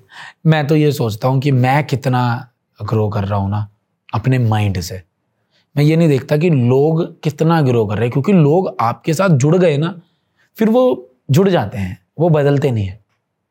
समझ आइए पहले से ज़्यादा लोग अब मैं पहले वीडियो बनाता था सीरियस वीडियो बनाई 2020 में मैंने एक मना किया लोगों ने। कह रहे नहीं नहीं नहीं नहीं बताओ आज लोग मज़े ले रहे हैं। वाह भाई क्या एक्टिंग कर रहे हो? क्या प्रोडक्शन हाउस है? क्या कहानी है? समझ आ गई कि भाई ये भी चलेगा ये भी चलेगा फंसाओ मत। अपने पसंदीदा कलाकार को फंसाओ मत। हम्म। अगर आप फंसा के रखोगे तो कहीं ना कहीं उसकी कला छिप जाएगी। वो सेम एक जैसा ही होता रहेगा। सत्रह में लोग थिएटर में इतना जाते थे हम्म जब मैं एक मिनट की वीडियो बनाता था। लॉकडाउन में दुनिया वेब सीरीज़ बनानी थी तो मैं आठ दस मिनट की वीडियो बना रहा था। आज जब सब शॉर्ट फॉर्मेट कंटेंट बना रहे हैं तो मैं वेब सीरीज़ बना रहा हूँ। मैं इतना विपरीत चलता हूँ माहौल के इतना विपरीत चलता हूँ इसलिए नहीं क्योंकि घमंड है। हम्म। समझ ही नहीं है पता ही नहीं है कर रहे हैं जो मन को अच्छा लग रहा है। मन में एक दिन आया पैंतीस लाख बच्चे पेपर देते हैं एसएससी का इसके ऊपर बनाते हैं कुछ। लग गए? कैसे बनेगी? वो काम बाबा ने संभाला। तू कर्म कर सोचना रिसर्च करना लिखना वो हमने डिसाइड किया। उधर से उन्होंने बनाने का रास्ता बताया इधर से हमने लिख दिया जोड़ दी बात बन गई। तो अमित भाई कोई ऐसा वीडियो जो कि मतलब बहुत या उसमें कुछ बहुत कहानियों की बड़ी प्रॉब्लम हुई इसे बनाने में? एसएससी में समस्याएँ बहुत है। इसमें समस्या मेंटली बहुत है। फिजिकली तो हम देख लेते हैं। हम्म क्योंकि फिजिकली तो हम मज़बूत ही इतने आदमी है ना। भाई जिसके इर्द गिर्द ही तीस चालीस भाई हो है ना? वो किस बात से समस्या लेगा? इसका परिवार जिसके पीछे खड़ा हो वो क्यों डरेगा? क्यों घबराएगा? तो फिजिकली मैं इतना नहीं घबराता। मेंटली बाल बड़े किए दाढ़ी बढ़ाई। एक कैरेक्टर होगा इसमें। हम्म ये दाढ़ी कटेगी हल्की होगी बाल कटेंगे सेकंड कैरेक्टर आएगा। दाढ़ी फिर कटेगी मूछे हल्की सी कटेंगी बाल थोड़े छोटे होंगे तीसरा कैरेक्टर प्ले होगा। क्लीन सेव हो जाएगा फौजी कटिंग कर लेगा चौथा कैरेक्टर होगा। चारों कैरेक्टर के क्या क्या वेट रहने हैं? पहले से डिफरेंट रहना है। हम्म। दिखना चाहिए तैयारी पहली करने आया था तो ऐसा था दूसरी करने आया तो ऐसा था। क्या बात। और फिर आप नब्बे किलो का शूट करोगे अस्सी का करोगे सत्तर का करोगे। हाँ। जैसे दंगल में पहले उसने बुढ़ापे वाला शूट किया फिर जवानी वाला किया। जी। नहीं इसे तो काफ़ी मतलब हेल्थ वाइज भी स्ट्रेसफुल है। हाँ हेल्थ वाइज क्या भैया ये शरीर है जो अपना है यार अपना क्या कंट्रोल है इस पर कुछ भी नहीं है ये तो वही है मिट्टी का तन मिट्टी में मिल जाना क्या कुछ काम इतराना कुछ काम ऐसे हैं ना जो पैशन ही करवा सकता जुनून करवा सकता है। हाँ या तो नहीं- करवा सकता है या स्प्लेंडर करा सकती है। स्प्लेंडर क्यों? पैसन प्लस स्प्लेंडर प्लस मैं चला गया स्पिरिचुअलिटी में कि इसमें कु- कुछ होगा स्प्लेंडर तो एसएससी की क्या कहानी है मतलब? क्यों देखनी चाहिए हमें? Failures hmm. आदमी का सबसे बड़ा दुश्मन। मेरे लिए सबसे बड़ा दोस्त। इतनी सी बात पर आप देख सकते हो। मैं कहता हूँ कि फेलियर्स आपके सबसे बड़े टीचर्स हैं। आप जितना टीचर से सीखोगे, उतना ही फेलियर से सीखोगे। बहुत एक छोटा सा उदाहरण है। जब इंसान का बहुत बुरा वक्त चलता है तो वो ये क्यों कहता है, भाई मेरे को आदमी की पहचान हो गई। अच्छे वक्त में क्यों नहीं कह रहा होता वो कभी? जब आप टॉप पे होते हो तो आप ये क्यों नहीं कह रहे होते, भाई लोगों को देख रहा हूँ लोग क्या कर रहे हैं मेरे साथ? तब तो आपकी हवा अलग होती है। लेकिन बुरे वक्त में कह रहे होते भाई, मुझे एक एक आदमी की पहचान आ रही है। इस इंसान ने मेरे साथ ये कर दिया, इसने अब देखूँगा मैं। आगे से ध्यान रखूँगा। तो भाई अ गुड टाइम आपका कैसे टीचर हो गया फिर? बुरा बुरा बुरा समय आपका सबसे अच्छा दोस्त है ना? तो ये कहानी उसी की है कि बुरे समय को दोस्त बना लो। ऐसा दोस्त बना लो कि दोस्त तू जल्दी बिछड़ जा मुझसे। क्या बात। आप दस मिलियन सब्सक्राइबर होने वाले यूट्यूबरों में से सबसे पहले यूट्यूबरों में से एक हैं। या सबसे पहले आप ही हैं? दस मिलियन बीस मिलियन सबसे पहले हम थे जिसने बीस मिलियन किए बीस मिलियन आप हैं सर। तो सक्सेस सर पे नहीं सवार हो जाती? है नहीं यार मैं सच बताऊँ मैं तो पेड़ समझता हूँ अपने आप को। छाव देंगे सबको और ज़मीन से जुड़े रहेंगे उड़ेंगे ही नहीं। पेड़ कभी उड़ेगा ही नहीं। आराम से रहेगा सबको छाव देगा। तो आती नहीं ना क्योंकि आज भी महसूस तो है ही नहीं ना वो। सक्सेस तो क्योंकि सक्सेस पाई नहीं है। जो आपके लिए सक्सेस की डेफिनेशन है मेरे लिए वो परिभाषा है ही नहीं। क्या है आपकी? मेरी परिभाषा है कि मैं वो काम करूँ सोसाइटी के लिए समाज के लिए जिसका इम्पैक्ट वर्षों तक रहे। वो काम तो अभी करना ही शुरू किया है। अभी तो उतरे हैं मैदान में। अभी तो 20 साल छाएँगे। मैनिफेस्ट मैं मैनिफेस्ट में मैं बहुत बिलीव करता हूँ मैनिफेस्टेशन में। कुछ बताइए इस बारे में। सोच लो हो जाता है पूरा? कुछ ऐसा है कि लिखते हैं? नहीं नहीं नहीं दिमाग में बोल देते हैं जैसे आज आपको बोल दिया बीस साल छाएँगे तो बीस साल अब छाते रहेंगे। अब आप कहते रहोगे कि भाई बोल के गया था। आ- आपको पता मैं क्यों इस शब्द को पूछ रहा हूँ? आपकी डेट ऑफ़ बर्थ सेवन है ठीक है? जैसे धोनी जी की सेवन है ना? महेंद्र सिंह धोनी की सेवन है। नंबर सेवन को केतु रूल करता है। केतु एक प्लेनेट है छाया ग्रह बोलते हैं उसको। केतु की हेड नहीं होता। आप उसकी फ़ोटो देखेंगे तो उसके पास सिर्फ़ धड़ है। पढ़ा है मैंने हाँ, केतु के बारे में। तो केतु का धड़ है इसलिए उसकी आँखें नहीं होती। इसलिए केतु वो चीज़ें देखता है जो आँखों से नहीं देखी जा सकती। मैनिफेस्टेशन में केतु के आगे कोई नहीं है। जी। वो जो चीज़ ऐसे कह देगा ना जब दिमाग नहीं काम करता दिमाग से जो कहेगा कि अरे बस गेट से निकलो सौ करोड़ मिल जाए वो वाला काम नहीं करेगा। जो ऐसे निकल जाएगी बातों बातों में केतु उसे पूरा कर देता है। इसीलिए इनकी जो सेवन बॉर्न लोग होते हैं इनकी इंट्यूशन बहुत हाई होती है। ये लोगों से मिलकर पहचान जाते हैं कि यार इसके मन में क्या चल रहा है। भाई जैसे आपका तो मतलब एस्ट्रोलॉजी का पूरे का पूरा गेम है तो भाई आप तो सही गेम वेम बजा देते होंगे। किसी का भी पकड़ ली बात बात आपको तो पता रहता होगा बेटा तेरे साथ नेक्स्ट क्या होने वाला जैसे आप कभी किसी से मिले और आपने पहले ही पढ़ लिया कि इस पे तो पुलिस केस होने वाला है तो आप उसको वैसे ही कह देते होंगे देख ज़्यादा मत बोल हफ़्ते भर में केस हो जाएगा तेरे पे। अगला बंदा वैसे ही टाइट हो जाता होगा। जैसे आप एडिटर वेडिटर को तो ऐसे ही पकड़ लेते होंगे। ऐसा। कि तूने कल एडिट क्यों नहीं करी फ़ाइल भैया, वो बुखार हो रखा था। नहीं बेटा, ये तो ये तो बता रही है बेटा, कोई बुखार बुखार नहीं है। इतना माइन्यूट नहीं करते, पर जो आपने पुलिस केस वाला का ऐसा हो चुका है एक बार। मैंने एक भाई साहब से कहा था कि पुलिस केस हो जाएगा सितंबर में। कुछ बदमाशी मत करना। तो उनकी वाइफ से उनकी लड़ाई हो गई, और वो बालकनी में जाकर छाती पीटने लग गई वाइफ उनकी। हेल्प मी हेल्प मी तो इतने स्ट्रेस में आ गए कि उन्होंने दवाइयाँ खा ली दस पंद्रह पैरासीटामॉल अमित भाई, आपके लाइफ में कौन सा फ़ेज़ सबसे ज़्यादा यादगार रहा आपका? बचपन स्कूल टाइम कॉलेज स्कूल में बड़ा ना जीवन का एक एहसास ऐसा मिला कि निकल नहीं पाता दिमाग से। बहुत, शायद इमेच्योरिटी एक कारण है उसका, कि ऐसी हरकत कर दी, अब कर नहीं सकते वैसी। तो लगता है अब करेंगे तो फंस जाएँगे। वो वो टाइम नहीं निकल पाता कभी। स्कूल का जो है कहानियाँ स्कूल की? स्कूल की तो बहुत सारी कहानियाँ हैं। स्कूल की कहानियों पे तो पता नहीं कितनी किताबें बन जाएँगी। टीचर्स के साथ लड़कों के साथ सभी के साथ एकदम ऐसी ऐसी कहानी है। हमारी क्लास में एक लड़का था। ये कहानी क्योंकि अभी मुझे याद हो गई क्योंकि सुबह उसके बारे में बात चल रही थी। हमारी क्लास में एक लड़का था तो उस वो पॉपुलर था इसलिए कि ये गर्लफ्रेंड बहुत जल्दी बना लेता है। और हम तो लड़कियों के नाम पे तो भैया हमें कुछ बात हो जाए लड़कियों से। लड़की अगर हमें दिन में एक बार हाय बोल दे तो भाई हम पूरी दुनिया को हाय लगा दें कि भाई हाय बोल गई लड़की, बहुत बड़ी बात हो गई आज तो। तो उससे हमारा एक दोस्त बहुत चिढ़ता था उसकी इस अदा से। हम इम्प्रेस थे तो वो चिढ़ता था। तो वो एक दिन कहता है, जो लड़की, जिसकी लड़कियों में मित्रता बहुत घनिष्ठ है कि यार मेरा झगड़ा हो गया बराबर वाले स्कूल से। भाई, चलना है, लड़के लेकर चलना है। मैंने कहा हाँ भाई, क्यों नहीं चलते हैं? पाँच छह लड़के इकट्ठे होते हैं और चल के लेके देख लेते हैं कौन है, कौन नहीं है। अब हम रेडी हैं। रेडी होने से पाँच मिनट पहले एक ट्विस्ट आता है जो उससे चिढ़ता है, वो मेरे कान में आके कहता है, भाई, हम इसके साथ जाएँगे, लेकिन हम वहाँ जाके भाग जाएँगे। मैंने कहा अच्छा उससे क्या होगा? उससे इसी में बेल्टे बजेंगे। इसकी अकल ठिकाने आ जाएगी। मैंने कहा, अरे, लेकिन इससे हमें करना क्या है? इससे दिमाग भी नहीं होता था। एक सवाल किया, उसने कहा, भाई मतलब दोस्त की बात नहीं रखेगा, तुम भाई की बात गिरा रहा है? मैंने कहा, ठीक है भाई, चलते हैं। हम वहाँ पे पहुँचे। अब दिल तो मान ही नहीं रहा। दिल तो एकदम, मन तो ऐसे कर रहा है ना, यार, दोस्त के साथ गलत हो रहा है यार ये तो। पर वो दोस्त भी नहीं था इतना खास, और जो खास दोस्त था, उसने शर्त रख दी थी। तो बड़े भारी मन से पत्थर रखा तो उस लड़के ने हवाबाजी कर दी।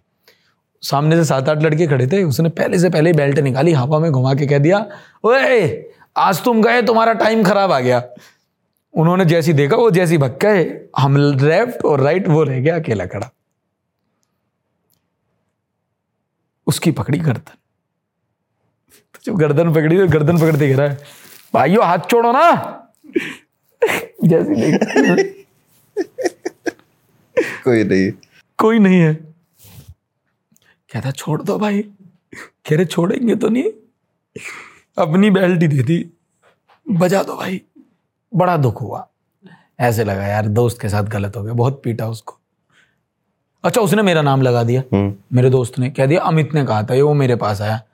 कह रहा भाई ये क्या बात है यार? तुम्हें तो हम जानते हैं इसलिए झगड़े वगड़े में चल देते हो यार। हाँ, आज यार तुम ये करा रहे हो हमारे साथ। मैंने कहा भाई रिवेंज लेंगे तेरा। टेंशन मत ले। तेरे ज़रूर पकड़ेंगे। बाद में पकड़ा उन लड़कों को झगड़े वगड़े हुए। कॉलेज की यारी में ना एक स्वाद है। आज के समय में आप कैसे इसी के साथ कैसे किसी के साथ कर दोगे वो सोशल मीडिया पे लिख देगा। हम्म। आज मुझे धोखा हुआ। नहीं तो कोई धोखे वाली शायरी लिख देगा धोखे वाला गाना डाल देगा आपको दिखाएगा। पहले वाले में ऐसे नहीं होता था। पहले वाले में उसने गई बात करी सोल्यूशन पे बात करते थे। क्या करना है यार अब? चलो पिटवा दिया ठीक है अब वापस तो करवाओ ठीक। ऐसे होता था, आज बुरा मान के बैठ जाते हैं। तो स्कूल इसलिए कभी नहीं निकल पाता। आजकल सब ना वैसे सच्चे मिलते नहीं हैं कि जिनको कभी कुछ थोड़ा बहुत हर्ट भी कर दिया ना, वो चुपचाप घूट पी जाए। नहीं, आज के टाइम वालों को एहसास नहीं, क्योंकि दोस्ती खत्म हो चुकी है। बहुत जल्दी डिसीजंस लेने हैं। बहुत जल्दी दूसरे के ऊपर अपनी बात थोपनी है। हम जब, मैं जब स्कूल में पढ़ता था तो मेरे एक दोस्त ने कह दिया कि ये जो लड़की है मॉर्निंग में बड़ी सुंदर एक लड़की थी। कह ये तेरे भाई ने? मैंने कहा, क्या? कह रहा गर्लफ्रेंड बना दी। मैंने कहा, कैसे? कह रहा, जलवे बिखेर दिए उसके सामने, बस बात बात, तुझे पता है तेरा भाई कैसी बात करता है? वो मुझे पता है बेकार बात करता है। मैं कह रहा हूँ, यार बात करने में तो तेरे दिमाग का जवाब नहीं है, तू बात बहुत तकड़ी करता है। कह रहा मैंने कहा ठीक है भाई। अब उसे क्या पता कि उसने बता तो उसने हमें क्वेश्चन तो क्वेश्चन का आंसर तो दे दिया लेकिन हम लेकर बैठे हैं आउट ऑफ़ सिलेबस वो मिली हमें सुबह सुबह। अब भाभी नमस्ते। भाभी नमस्ते। ठीक हो? कैरी वॉट डू यू मीन मैंने कहा चलो कोई बात नहीं अभी पहचानती नहीं है नाराज़गी कल को बात करेंगे। अगले दिन फिर मिली? मैंने भाभी नमस्ते। क्या भाभी नमस्ते? कौन है भाई? कहाँ से? मैंने कहा मैंने दोस्त का नाम लिया। अभी ले नहीं सकता। उसका विवाह हो गया है। अच्छा नहीं लगेगा। मैंने दोस्त का नाम लिया। मैंने कहा, वो, ये कौन? मैंने कहा, लड़ाई हो गई क्या? कह रही, लेकिन कौन? मैंने कहा, अरे, आपका बॉयफ्रेंड कहाँ रहता है? मैंने कहा एड एड्रेस तो सब होगा आपके पास। कहाँ पढ़ता है? मैंने कहा, इसमें पढ़ता है। कह रही, मैं नहीं जानती ऐसे और आगे से तुमने अगर मुझे भाभी कहा सीधा प्रिंसिपल को बोलूँगी भाई बहुत हर्ट हुआ। मैंने यार इस बात का नहीं हुआ ये दम ये कुछ कह के चली गई। हम्म, दोस्त ने इतनी बड़ी गोली दे रखी है। मैं पहुँचा उसके पास। मैंने कहा भाई क्या हाल है? कह रहा बढ़िया। मैंने कहा भाभी मिली थी। कह रहा कौन से वाली? घमंड में था। कौन सी वाली? मैंने कहा मॉर्निंग शिफ्ट वाली। अच्छा। मैंने कहा मैंने भाभी नमस्ते कर दी उसका चेहरा उतरा। क्यों? मैंने कहा यार इज़्ज़त ना देंगे भाभी मिलेंगी तो नमस्ते तो करनी पड़ेगी। भाई क्यों कर रही? मैंने कहा क्यों नहीं करी? इधर आ जा। कह रही है जानती नहीं तुझे? कह रहा भाई किसी को मत बताइए मुझ तक रखियो। आगे मुझे अपनी कहानियों में इन्वॉल्व करता था। चार लड़के बिठा रखे कहता था कल अमित और मैं गए उसके साथ। भाई स्कूटी लेके आई थी अपनी। पहले तो स्कूटी पे घुमाया। भाई तीनों को तू इसको अमित को भी हो पीछे। यार अमित ऐसा नहीं है कि भाभी के साथ ऐसे घूमेगा। ये चाट पकौड़ी लाने में बिज़ी था। मैं ऐसे देख रहा हूँ मैंने कहा अच्छा मैं भी तेरी कहानी का हिस्सा हूँ। कह वो गई कह रहे भाई इससे पूछ कितनी तारीफ़ कर रही थी मेरे बारे में? कह रही थी इससे तो मुझे प्यार हो गया। ये वो लड़के मुझसे कह रहे हैं भाई। अब जो जिसके सामने एक्सपोज होता था वो वो मुझे आके पकड़ता था। भाई इसका झूठ समझ आता है तेरा कौन सा झूठ था? जिसमें तू कह रहा है भाभी ने अपने हाथ से चाट पकौड़ी खिलाई मुझे अच्छा लगा। मैंने कहा यार जैसे उसकी एक कहानी चल रही है ऐसे मेरी भी एक कहानी चल रही है। एक हमारा दोस्त था, पता नहीं उसको क्या शौक था। कुछ भी बात हो, कुछ भी बात हो, कहता था, मैं सॉल्व करूँगा। पता ही नहीं क्यों, कुछ नॉर्मल भी बात है, तेरा भाई संभाल लेगा, तेरा भाई संभाल लेगा, तेरा भाई, मेरे एक दोस्त का ब्रेकअप हुआ। तो मैंने कहा उसको नाम हमने कापा सेडा रख रखा था। उसको एक दिन हम बंक पे गए, गोल मारने गए।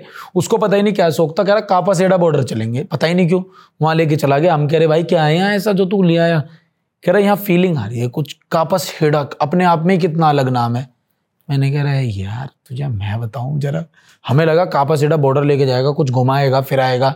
वैसे ही हमें घूम के ले गया। उसको था कि मैं सबके फैसले कराता हूँ। एक मेरे दोस्त का ब्रेकअप हुआ। मैंने कहा, चल भाई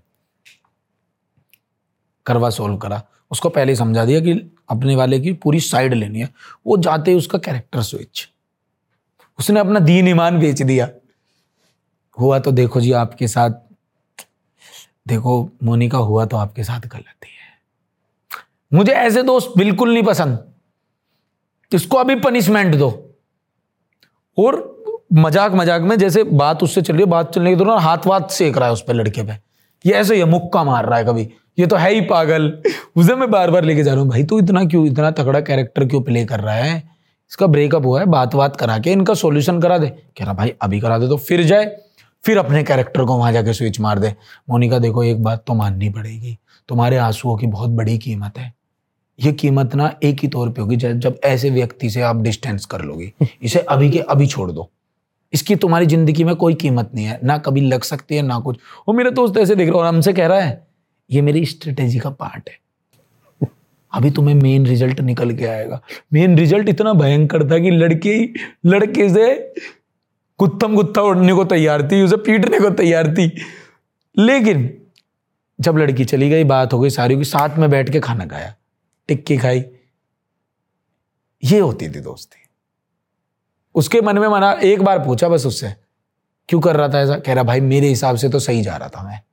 अब पता ही नहीं लड़की को क्या बुरा लग गया। मैंने कहा हम बताएँ। यार भाई छोड़ो ना यार भाई छोड़ ना यार ठीक है यार तू कुछ और तुम्हारी लड़की अच्छी आ जाएगी लाइफ में भाई खिला दो यार सुबह से वो अपने आप को सोच रहा कि मैं motivational as an motivational speaker लेकर आया हम उसको।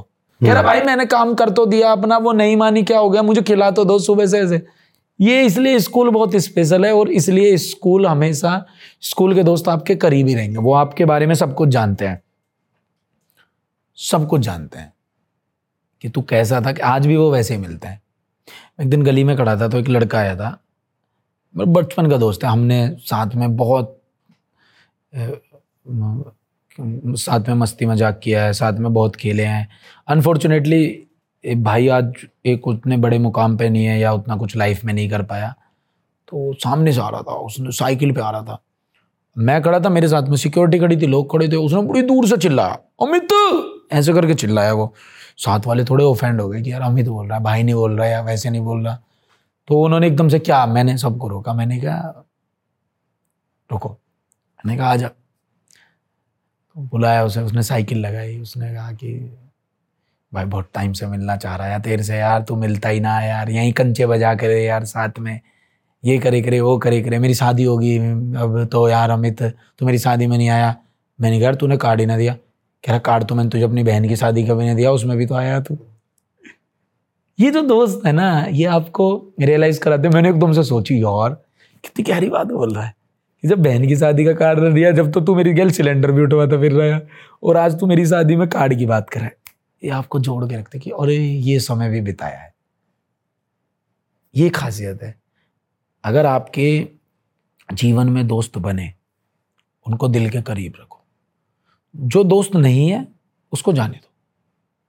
ज़रूरी नहीं है उस दोस्त को दुश्मन के रूप में बदल लो, कोई नहीं। डिस्टेंस कर लेते हैं, आप अपनी जगह लेकिन जो बहुत करीब रहे, उसको हमेशा अपना बना के रखो।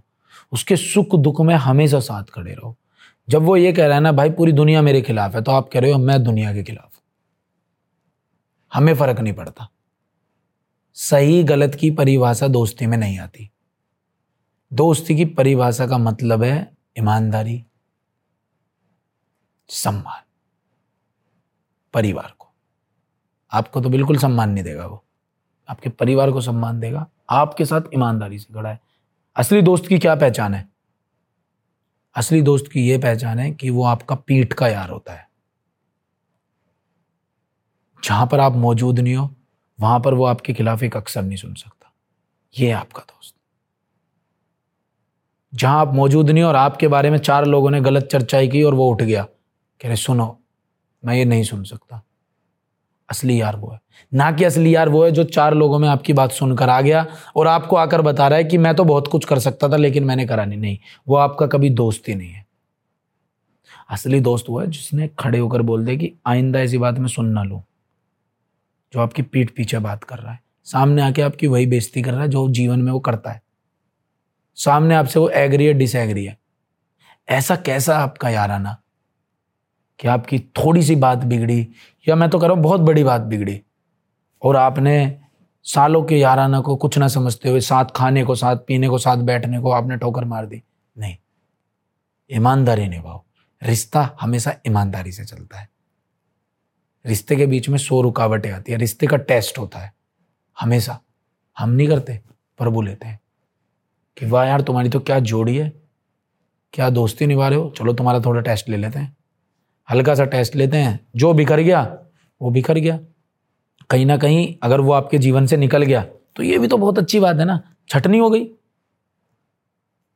पचास लोग साथ रखकर क्या करोगे? पाँच बहुत है। पाँच साथ रखकर क्या करोगे? एक बहुत है। एक साथ रखकर क्या करोगे? अकेले बहुत हो। लड़कियों से दोस्ती हुई है आपकी? हाँ। तो कौन ज़्यादा अच्छे दोस्त होते हैं लड़के या लड़कियाँ? लड़कियों से जो मेरी मित्रता हुई है ना, वो बड़ी मतलब मैं पहले तो बड़ा साय किस्म का बंदा हूँ इन चीज़ों में ना।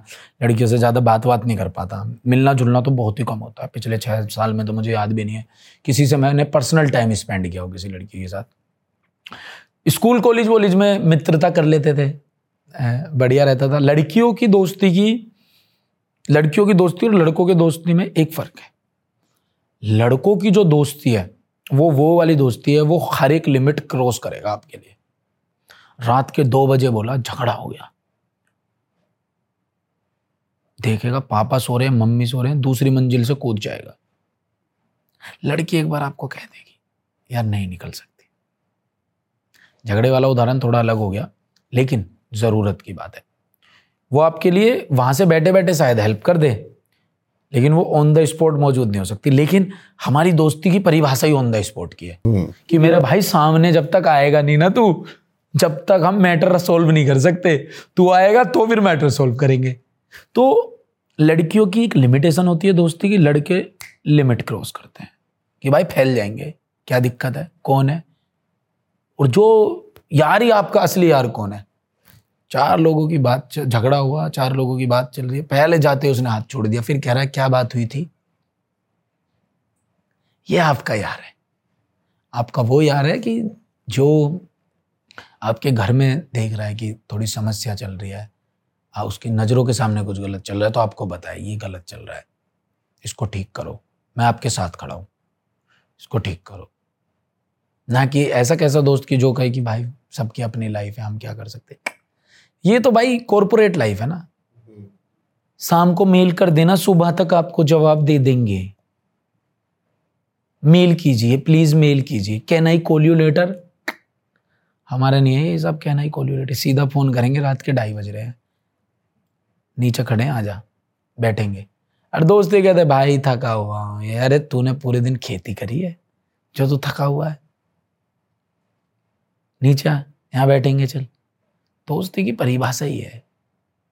हर एक चीज़ क्रॉस ऊपर नीचे होगा, सारी चीज़ें होगा। दोस्ती में व्यापार लाओगे तो घाटा भी होता है।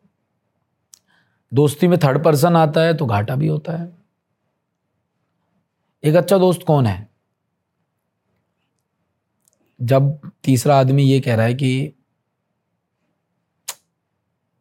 तुझे उतना नहीं मिल रहा, जितना इसको मिल रहा है। तो वो कह दे भाई ये मेरा नसीब है। अमित कौन है मेरा नसीब बनाने वाला? अमित ने बनाया मेरा नसीब। ऊपर वाला दे रहा है मुझे तो। मैं तो कर्म कर रहा हूँ। जो उसने मेरे लिए सोच रखा होगा, बना के दे देगा मुझे। अमित है कोई बनाने वाला। रिश्ता बच जाता है। जब उसने कह दिया, भाई, ये तो मुझे भी फील हो रहा है। क्योंकि वो थर्ड पर्सन कहीं ना कहीं चार दिन बाद आपके आपको भी बोलेगा। कि भाई उससे कल बात हो रही वो कह रहा बात वो नहीं रही अब मज़ा नहीं आता अब तो बदल गए लोग। रिश्ता खराब है। अक्सर जो लोग बहुत ज़्यादा नाराज़ हैं आपस में वन टू वन बैठते हैं तो सोल्व हो जाती है बात। हम्म, ये बात सही है। वन टू वन बैठने की देर है। वन टू वन लेकिन ये जमाना बैठने नहीं देगा आपको वन टू वन क्योंकि ये बात भी सही है कि जमाना आपको घेरने में बहुत ज़्यादा लगा हुआ है। भाई वो भूल जाते हैं कि जैसे जब वो घेर रहे हैं ना वो गड्ढे में घेर रहे हैं। लेकिन गड्ढे में गिरे कौन हुए हैं? गड्ढे में ऐसे गिर रहे हैं खुद तो गड्ढे में खड़े हैं। अब जो आदमी गड्ढे में खुद खड़ा है वो क्या हमें गड्ढे में गिरेगा लट हो जाए दोस्तों के साथ? हाँ ये तो यारी दोस्ती में कोई किस्सा है। इसका? हाँ लड़ाई झगड़े के तो इतने किस, किस्से हैं, स्कूल के कॉलेज के, बहुत किस्से हैं। कॉलेज में मेरा एक बड़ा करीबी दोस्त था, है मतलब उसका एक झगड़ा हो गया। उसने मुझे फ़ोन किया, रात का टाइम था। दस, सवा दस का टाइम अब मैंने कहा, यार, कैसे निकलूं? मैंने देखा, चाचा जी सो रहे हैं। मैंने कहा, गेट खोला पहले, मैंने बड़े प्यार से गेट खोला। अपने दोस्त को फ़ोन मारा मैंने कहा बाइक लेके आ जा। एक हडसन लैन जगह है हडसन लैन हम्म। ओट्रम लैन यूनिवर्सिटी में। वहाँ पर उसकी कोई बात हो गई थी। तो मैंने कहा भाई बाइक लेकर आ जा। रियल स्ट्रगल होता था। बाइक लेकर आ रहा मैंने कहा बंद करके ले तेरी बुलेट आवाज़ करती है। घर में जग जाएँगे। बुलेट दूर से चला के ला रहा बंद कर दी पैदल चला के ला रहा। मैं पीछे से धक्का मार रहा हूँ।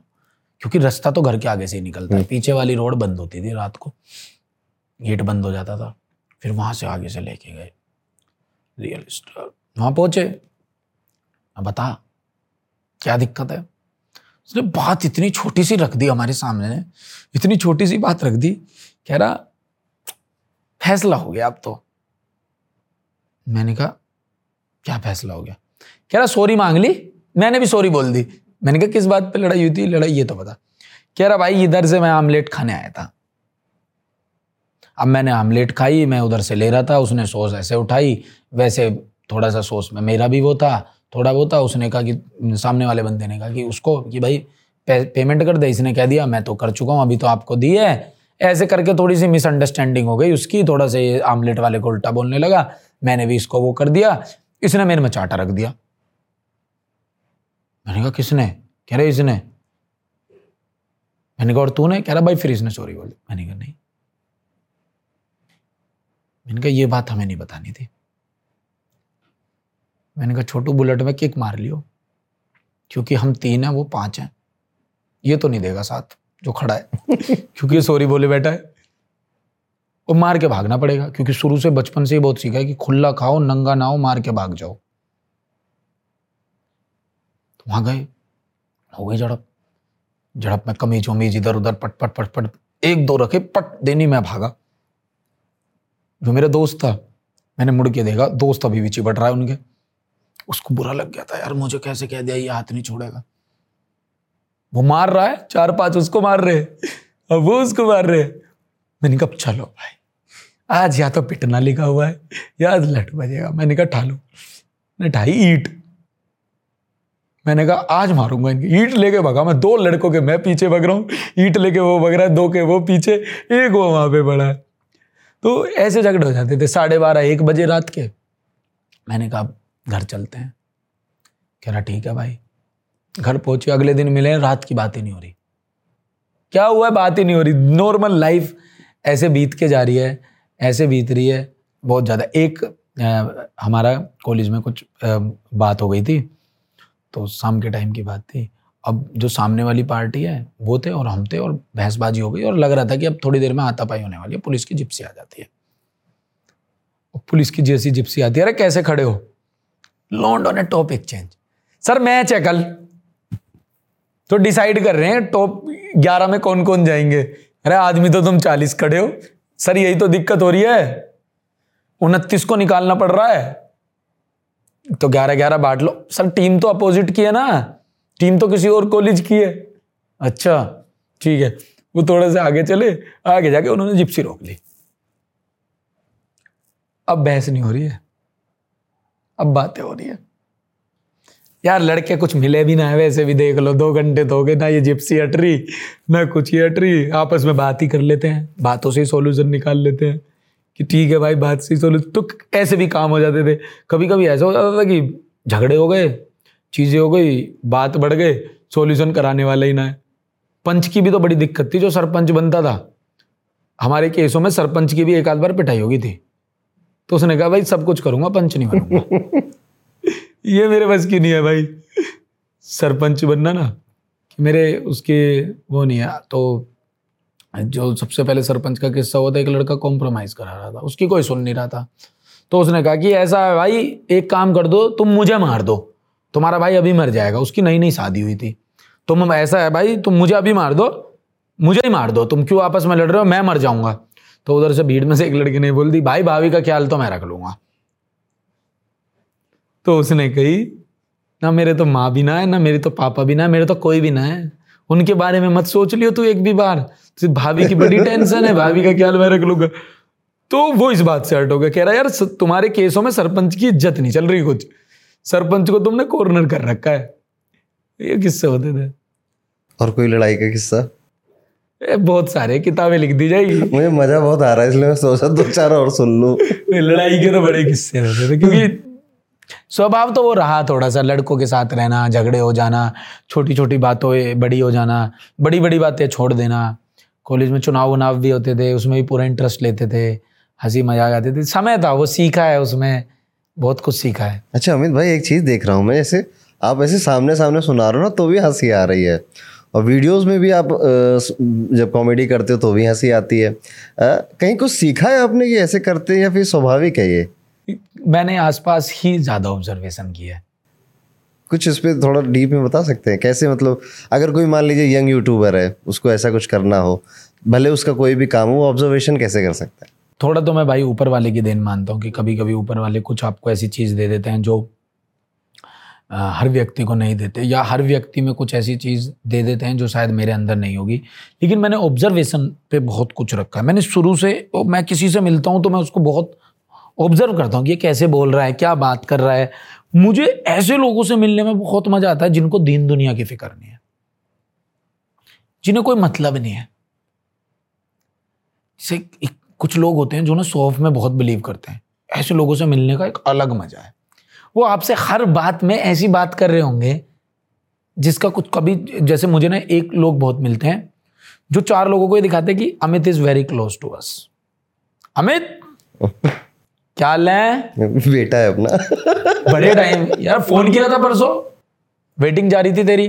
फिर तेरा कॉल आया तो मैं फिर यार तुझे पता ही है मेरा क्या रहता है शेड्यूल यार। पूरे दिन का बड़ा टाइट रहता है तो मैं यार दे नहीं पाया। मैं सोच ही रहा था, यार अमित को बुरा लगा होएगा, पता नहीं क्या होगा। लेकिन अब तो सामने ही आ गया। अच्छा एक बात बता खाने में क्या लेगा फिर? मैं कुछ भी नहीं, बस भैया, ठीक है। अरे, ले ले, कुछ ले ले। डाइटिंग पे चल रहा है क्या? कहाँ जा रहा है तू तो अभी? मैं कहीं नहीं भैया, मैं वहाँ ग्रेटर नोएडा मेरा शूट अरे, वहाँ मैं लोकल थाने को कन्फर्म कर दूँगा, एक बार इन्फॉर्म कर दूँगा कि तेरा शूट हो रहा है तो तू देख लियो। आपको पता है, ये फ़ोन उठाएगा नहीं। जब इसकी ज़रूरत होगी ये फ़ोन नहीं उठाएगा। कुछ कैरेक्टर ऐसे होते हैं जो बिल्कुल लड़कियों के सामने स्विच कैरेक्टर लड़की बैठी नहीं बॉडी लैंग्वेज चेंज वो वाली चीज़ नहीं होती कि जिसमें एकदम से आ जाता है या या। Actually actually I think I think yes oh really this is fantastic wow यार वाओ यार सेम यार यार सेम यार सेम यार तो ये कैरेक्टर बहुत तकड़े लगते हैं मुझे। प्यार हो जाता है ऐसे कैरेक्टरों से तो भाई क्या बात है यार, तुमने अपने आप में एक मिनट में अपने आप को बदल दिया। कुछ कैरेक्टर ऐसे बहुत होते हैं जो बिल्कुल आपको ऐसे प्रिटेंड करेंगे कि उसको कोई फ़र्क नहीं पड़ रहा। सबसे ज़्यादा फ़र्क पड़ रहा है। भाई, इन चक्करों में नहीं पड़ता तुम्हारा भाई। इन सब चीज़ों से मैं बहुत दूर हूँ। पर भाई, हुआ तो गलत ही है ना तेरे साथ। बिल्कुल हुआ है गलत, मुझे पता है। इसके लिए मैं कुछ ना कुछ करूँगा, लेकिन भाई, मैं करूँ क्या? तू बता। अभी मैं ये कर दूँ, अभी मैं वो कर उसे सबसे ज़्यादा फ़र्क पड़ रहा है। उसका मन अंदर से ऐसे हो रहा है। यार क्या क्या यार, क्या? लेकिन वो ये दिखा रहा है, देखो, मुझे कोई फ़र्क नहीं है। क्योंकि वो आपको ये दिखाना चाहता है कि, भाई, देखो, मुझे इन बातों से कोई फ़र्क नहीं पड़ रहा, लेकिन अंदर ही अंदर उसका दिल ऐसे दुख रहा है। तो ये ऑब्जर्वेशन आसपास की होती हैं, जो थोड़ा कॉमेडी में बदल जाती हैं, थोड़ा कैरेक्टर में आ जाती हैं। रहेगा तो यार आपके आसपास इर्द गिर्द सर्कल तो वही रहेगा। कोई और जॉनर ट्राई करने की कोशिश की आपने? मैंने देखा जाए तो फैमिली ड्रामा इतना बनाया है कॉमेडी इतना बनाया है अभी जो ये आ रहा है ये पूरा सीरियस है।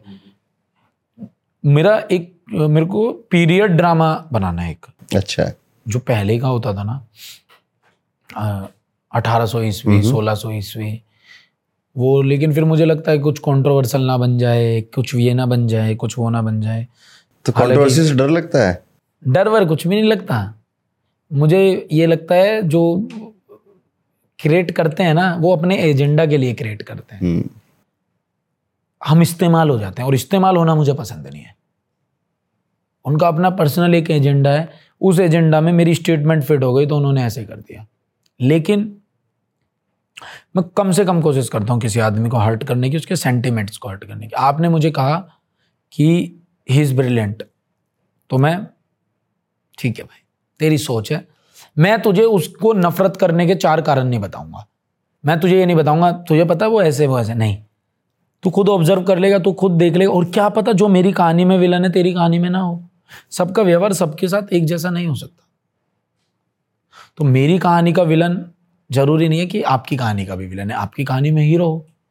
क्या पता वो मेरे साथ विलन इसलिए बन के गया है कि मेरी कुछ एक्टिविटीज़ ऐसी रही होंगी। तो मैं ये नहीं कहता, मैं उसमें नहीं पढ़ता फ़ैन वॉर में। ये अच्छा वो बुरा, ये बुरा, वो अच्छा। सब अच्छे, क्योंकि सब कुछ ना कुछ सोच कर ही सब कुछ कर रहे हैं। बाकी आप अपने नियम के आधार पर सब कुछ तय करो ना। आप खुद देखो ना कौन क्या कर रहा है, कौन क्या नहीं कर रहा है। आपको इसको पसंद करना है, ना पसंद करना है, सब कुछ। लेकिन कोई व्यक्ति किसी को पसंद करता है तो आप उसको चार कारण मत दो ना पसंद करने के। आप उसकी पसंद में हंस पड़ो। ठीक है। आपको कोई ना पसंद है, वो आपके सोचने का नज़रिया है। लेकिन दूसरा भी उसको ना पसंद करे, ये ज़रूरी नहीं है। सोशल मीडिया में इतने साल हो गए आपको और व्यूज़ से आप फ़र्क पड़ता है? सब्सक्राइबर नंबर्स तीन चार साल से बहुत कम हुआ है क्योंकि मुझे ऐसे लगता है मैं फंस गया था इस चीज़ में। मुझे मज़ा आने लगा था। मुझे लगा यार मज़े की वजह से मेरा क्रिएटिव स्पेस खो रहा है। हम्म। क्रिएटिविटी उतनी नहीं आ रही। मैं वही करता हूँ जो मुझे लोग बोलते हैं। एक आर्ट बनाते हैं। एक चीज़ को रिप्रेजेंट करते हैं। वो फिर उस चीज़ को एक एंड तक ले जाते हैं और उस एंड में ऐसा काम करते हैं कि सोसाइटी पर असर हो उसका। सोसाइटी पर इम्पैक्ट पड़े उसका। ये मैंने सोचा। फिर मैं उसी राह पर निकला। फिर मैंने व्यूज़ नंबर्स इनसे थोड़ा उठना शुरू कर दिया। तो क्या क्या काम? एक एक्टिंग तो आप करते ही हैं। राइटिंग भी आप ही करते हैं? और डायरेक्शन जी। वो सब कर लेते हैं। मज़ा किसमें आता है सबसे ज़्यादा? सबसे ज़्यादा मज़ा आता है मुझे म्यूज़िक करने में। म्यूज़िक में? जब मैं म्यूज़िक कराता हूँ बहुत मज़ा आता है। डायरेक्शन टफ जॉब है। और इस सब का कहीं आपने कुछ ऐसा सीखा नहीं नहीं है बस नहीं, नहीं, सब ऊपर वाले की क्या? हम तो कुछ भी नहीं है कर रहे हैं बस। आपने क्रिएटिव स्पेस की बात करी। जैसे आजकल बहुत सारे क्रिएटर निकल रहे हैं घर घर से लोग क्रिएट कर रहे हैं अपनी स्टोरीज बता रहे हैं। आ, तो इनके लिए कोई टिप्स हो आपके लिए कि क्रिएटिव ऐसे ज़्यादा बना जा सकता है? या आप जो प्रैक्टिस करते हो अपनी क्रिएटिविटी इंक्रीज करने के लिए? मैं तो ज़्यादातर लोगों के इर्द गिर्द रहकर ज़्यादा कंटेंट सोच पाता हूँ निकाल पाता हूँ। देख पाता हूँ। लोगों के जब इर्द गिर्द रहता हूँ तो मैंने देखा है बहुत ज़्यादा मैं सोच पाता हूँ और कर पाता हूँ। हर आदमी का एक अपना नज़रिया है, वही है। कोई आदमी इंट्रोवर्ट बनकर बहुत पसंद है। लोग इंट्रोवर्ट को कुछ ना कुछ बोलते हैं, लेकिन कभी उसका रीज़न नहीं पूछते किस कारण से वो इंट्रोवर्ट है। किसी किसी इंसान को एक्स्ट्रोवर्ट बहुत अच्छा लगता है तो कोई कहता है, अरे यार, यू बोले ही जावे पूरे दिन। यू ही ना होता है। तो वही है, हर आदमी का ना एक एक अपना अपना दायरा है। तो वो खुद पहचान ले कि मैं जब ये काम करूँगा तो कितना अच्छा लगेगा।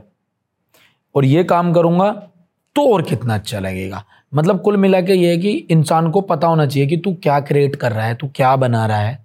पहले खुद से बात कर लो। लोग पता नहीं क्या दुनिया को जानने में लगे हुए हैं। खुद को जान लो भाई, बहुत ज़्यादा ज़रूरी है। खुद को जानना बहुत ज़्यादा ज़रूरी है। लोग ऐसी ऐसी बात कर रहे हैं, अभी तो तेरा भाई दुनिया को समझ रहा है। अरे भाई ना समझ पाओ मान जाओ आदमी आज ऐसा है नेक्स्ट मोमेंट कुछ और है। नहीं पता भाई। कुछ ऐसा एम्बिशन है कि मतलब मूवीज़ करनी है या मूवीज़ में रोल मैंने तीन मूवीज़ बना रखी हैं यूट्यूब पे। यूट्यूब पे? मतलब ऐसे थिएटर वाली मूवीज़ हाँ बनानी है। बना देंगे। अगले दो साल में बना देंगे। आपको बुलाएँगे प्रीमियर पे। बिल्कुल आऊँगा मैं। अमित भाई आपसे बात करके बड़ा अच्छा लगा और आपकी स्टोरी सुन के मुझे सबसे ज़्यादा मज़ा आया। मैंने आप मेरी हँसी देख के समझ गए होगे कि मैं दिल से हंस रहा हूँ। आपका इंटरेस्टिंग है आपकी लाइफ काफ़ी और ग्रो ही करती चली जा रही है ये। आप काफ़ी रेलिवेंट हैं तब भी थे आज भी हैं और हमेशा रहें भगवान करे। हमारी टीम ने आपके लिए एक छोटा सा गिफ्ट अरेंज किया है और ये हमारी संस्थान से है। हम एक नया वेंचर शुरू कर रहे हैं उसका नाम है पूजा हाउस दी पूजा हाउस। इसमें हम भारत की जो संस्कृति है हमारे यहाँ मूर्ति पूजा की पद्धति है पर हम कई बार गलत मूर्तियों का इस्तेमाल कर लेते हैं। जैसे दिवाली में जब जाएँगे तो माता बहनें परेशान होती हैं कि गणेश जी की सूढ़ दाई तरफ़ है बाई तरफ़ होनी चाहिए या बाई तरफ़ है दाई तरफ़ होनी चाहिए।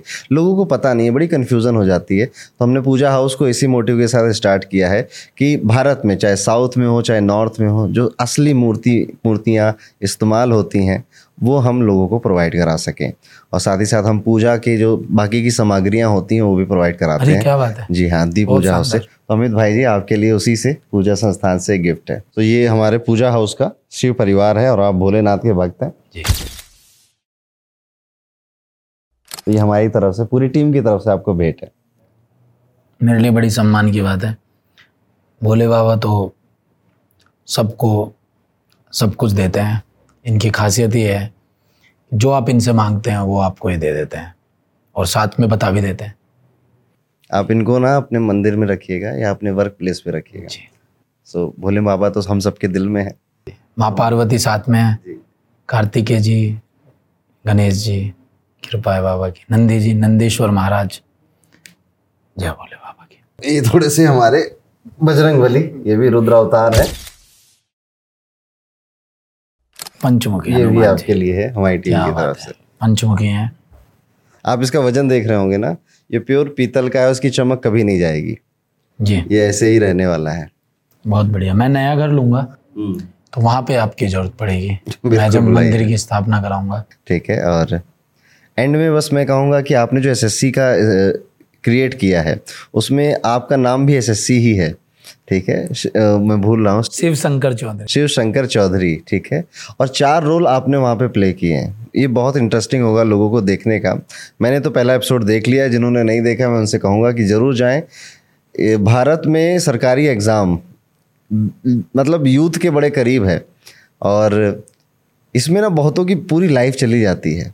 कुछ मुट्ठी भर चंद लोग सक्सेसफुल हो जाते हैं, जिनको दिखा दिखा कर कोचिंग इंडस्ट्रीज़ औरों को लेकर आती है। इस लाइफ में मैं भी पढ़ा था, मैं भी उस जर्नी में गुजरा था, और मैंने तो ये कसम खाई थी जाने से पहले कि दो साल। उस, क्योंकि मैं अपने आसपास देखते मैं कानपुर से हूँ तो वहाँ पे आईटी की कोचिंग खूब चलती है। तो मेरे यहाँ पे किराएदार रहते थे। तो जब मैं इतना था, तब भी वो तैयारी कर रहे थे, जब मैं इतना हो गया, तब भी वो तैयारी ही कर रहे थे। तो मुझे उससे हमेशा से डर था कि यार कहीं मैं भी इस संघर्ष में ना फंस जाऊँ। कहीं ना कहीं एस एस उसी संघर्ष के अराउंड घूमती है इसलिए लोग रिलेट ज़रूर करेंगे। तो आप कुछ कहना चाहेंगे इसमें? कुछ ऐड करना चाहेंगे एसएससी के बारे में? बस मैं यही कहना चाहूँगा आप देखिए और खुद बताइए कि आपको कैसा महसूस हो रहा है।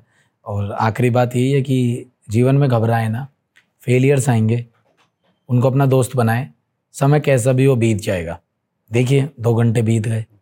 Thank you thank you banana ji यहाँ आने के लिए।